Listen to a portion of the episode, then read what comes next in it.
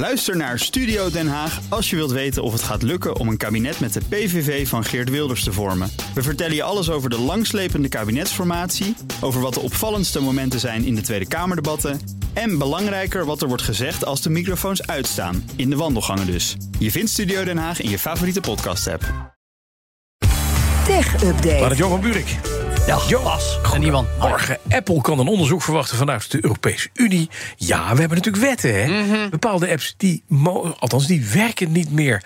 En zo zegt Apple, dat komt allemaal door die Europese wetgeving. Ja, daar komt het door. Door de Ja. Digital Markets Act. Eh, want ja, sommige poortwachters, hè, zoals Apple, die grote techbedrijven die aan nieuwe eisen moeten voldoen, die de EU heeft opgelegd, die vinden ze eigenlijk misschien niet heel leuk. Zoals andere app stores toelaten. Nou, dat doet Apple dan wel, hebben we een paar weken geleden hier verteld. Maar dan wel via een alternatief systeem. Dat volgens ontwikkelaars helemaal niet zo gunstig is. Nou, deze zaak die we dan nu aanhalen, die gaat om progressive web apps. Dat zijn bepaalde apps op de iPhone die draaien op de structuur van Apple die WebKit heet. Daarmee werkt ook hun mobiele Safari-browser. Nou, ook dat is nu eigenlijk opengebroken. Ja. Daarvan zegt EU-wetgeving, nou, dat moet via andere systemen kunnen. Maar ja, Apple zegt nu, ja, komende maand wordt eh, eh, WebKit eh, eh, met die progressive web apps niet meer mogelijk, niet meer ondersteund in de EU.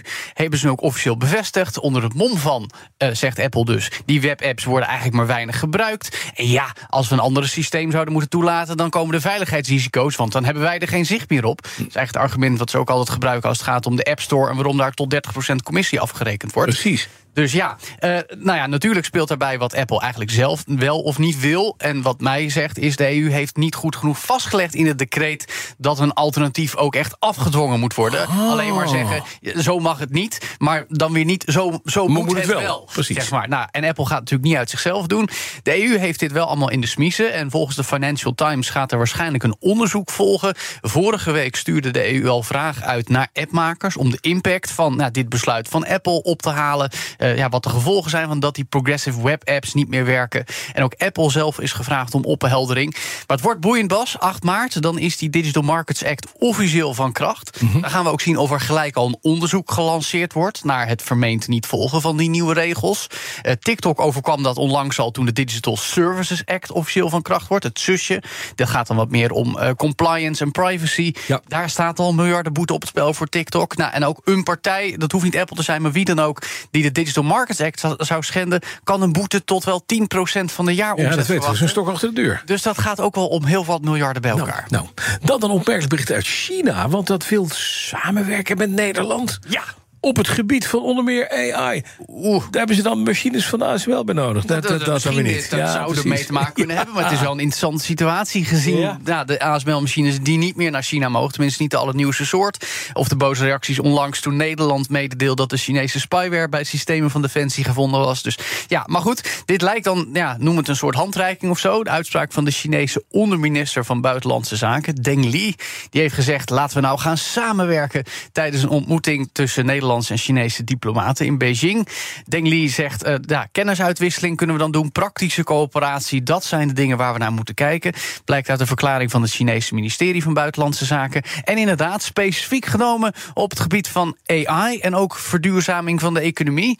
Nou, dat zijn toch wel twee interessante dossiers, laat ik zo zeggen. eh, als het gaat om China, die je partner wil zijn. We horen als het gaat om AI-ontwikkeling wel geregeld dat ze bepaalde stappen zetten. Maar het is moeilijk om te zeggen of dat nou echt een match zou zijn met hoe wij dat doen. We hebben al een interessante discussie met hoe in Amerika AI-systemen ontwikkeld worden. Maar in China gaat het daar volgens de ja, Chinese maatschappelijke waarden. Ja, En die zijn wel weer anders dan die Eh, van totaal. ons in Nederland, zeg Ja, maar. Dus ja, ik weet niet of we moeten willen. Tot slot, Google voelt wederom flinke pijn op de beurs door het nieuwe AI-blunder. Ja, en het, is, wil, maar, het wil me niet lukken. Het, het gaat keer op keer mis. Een jaar geleden toen hun AI-chatbot Bart een foutje maakte... kostte dat 100 miljard eh, dollar beurswaarde. Nu 4,5% koersverlies ten opzichte van gisteren... 70 miljard dollar beurswaarde weggevaagd. Want Gemini, notabene de opvolger van Bart... Mhm. is niet zo goed in het genereren van plaatjes van mensen. En dat hebben ze dus maar Wat er namelijk werd vastgesteld vorige week... is als je bijvoorbeeld vroeg om een Duitse soldaat uit 1943... dan kon je plaatjes krijgen van Aziatische vrouwen... met een weermachthelm op. Oh, leuk, smakeloos. Ik bedoel smaak, eh, jammer. maar ook als je een Ja. beetje historische kennis hebt, dan weet je dat dat op zijn zacht Niet niet, voor de hand ligt. Dus eh, nou, bij Google wordt eh, betrouwbaarheid van AI-technologie niet heel erg hoog ingeschat, zeggen analisten tegen Bloomberg. En ja, als dat nou in die zoekmachine komt, hè, de heilige graal van Google, weten we niet of dat zo goed is. Nou, bij Google wordt wel hard gewerkt gewerkt om die plaatjesmaaktool met Gemini weer werkend te krijgen. Dat gaat nog een paar weken duren. Dus het valt voor ze te hopen dat dat niet te veel beurswaarde gaat blijven. Nou, inderdaad, maar dat mooie plaatjes kunnen ze kan ja, het opleveren. je kan een hè? heleboel. doen. Nou ja, spreekwoordelijk niet. zou ik maar Nee. zeggen. Dus- Oké, dankjewel. Joe van Buurik. De BNR Tech Update wordt mede mogelijk gemaakt door Lenklen. Lenklen. Betrokken expertise, gedreven innovaties. Ook Thomas van Zeil vind je in de BNR-app. Je kunt live naar mij luisteren in Zaken doen. De BNR-app met breaking news. Het laatste zakelijke nieuws. En je vindt er alle BNR-podcasts. Bijvoorbeeld Het Nieuwe Geld. Download nu de gratis BNR-app en blijf scherp.